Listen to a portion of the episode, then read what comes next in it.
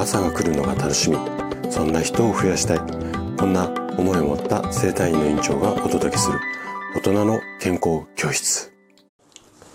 おはようございます。高田です。皆さんどんな朝をお迎えですか？今朝もね元気で心地よいそんな朝だったら嬉しいです。さて毎週土曜日はね本の紹介をしています。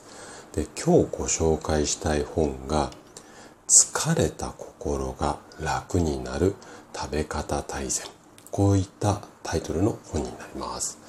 著者がですね那須由紀子さんといって管理栄養士のお仕事をなさっている方です。で那須さんはね現在まあ今紹介するような書籍の出版であったりだとかあとはセミナーだとか、あとラジオなんかでもこうお話をされていて、結構ね、メディアにも露出が多い方です。で、えっ、と、私の、まあ、栄養学、私もいろいろこう、生体院の中で患者さんに栄養の指導だったりとか、あとは、まあ、このラジオでもね、いろいろこう、栄養の話をお話、あの、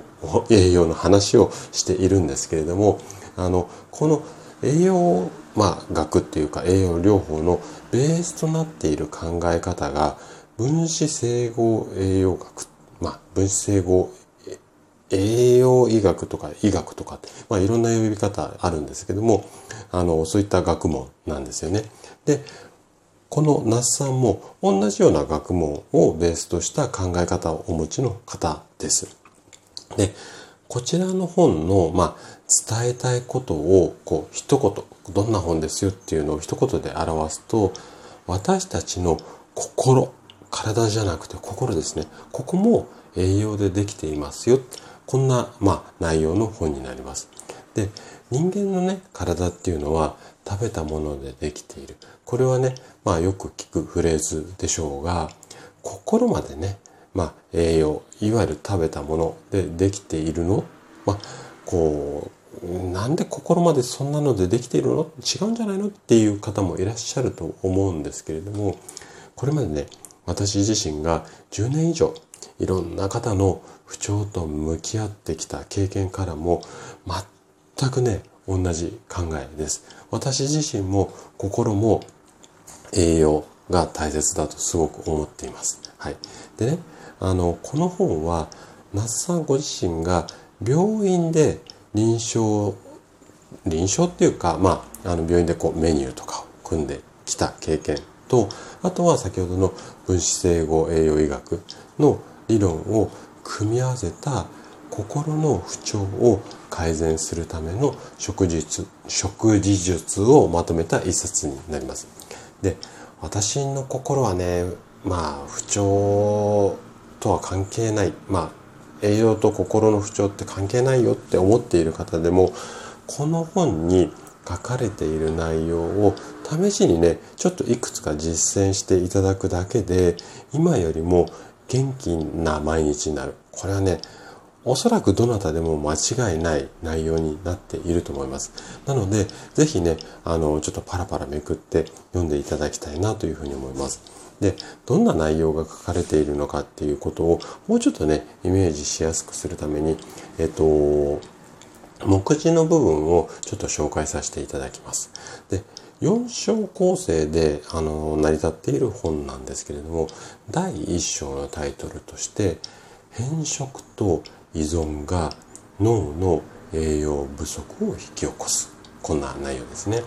で、第2章が脳の栄養不足が心の不調を招く4つの理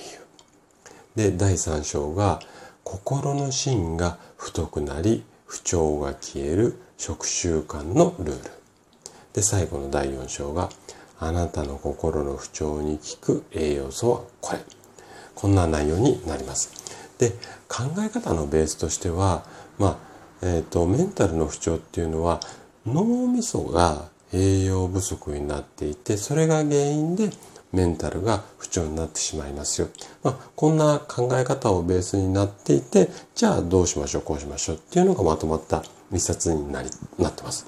で、文章自体もね、そんなにこう難しい表現がなくって、とってもね、読みやすい内容となっていますので、まあ、メンタルに悩んでいる方も、あとは自覚症状ない方でもね、是非、まあ、読んでいただきたい一冊になってます。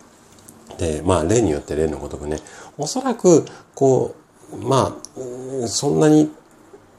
何て言うのかな、メジャーじゃない人ではないので、多分ね、図書館にもあるかなと思います。ただ、まあ、図書館になかったりとか、借りるのではなくて、まあ、購入したいよっていう場合には、あの、ブログ記事の方に Amazon のリンクなんかもつけてありますので、もし興味あったらそちらから、あのー、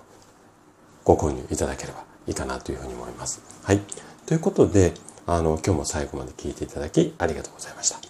番組の感想などね、お気軽にコメントいただけたら嬉しいです。それでは明日の朝7時にまたお会いしましょう。今日も素敵な一日をお過ごしください。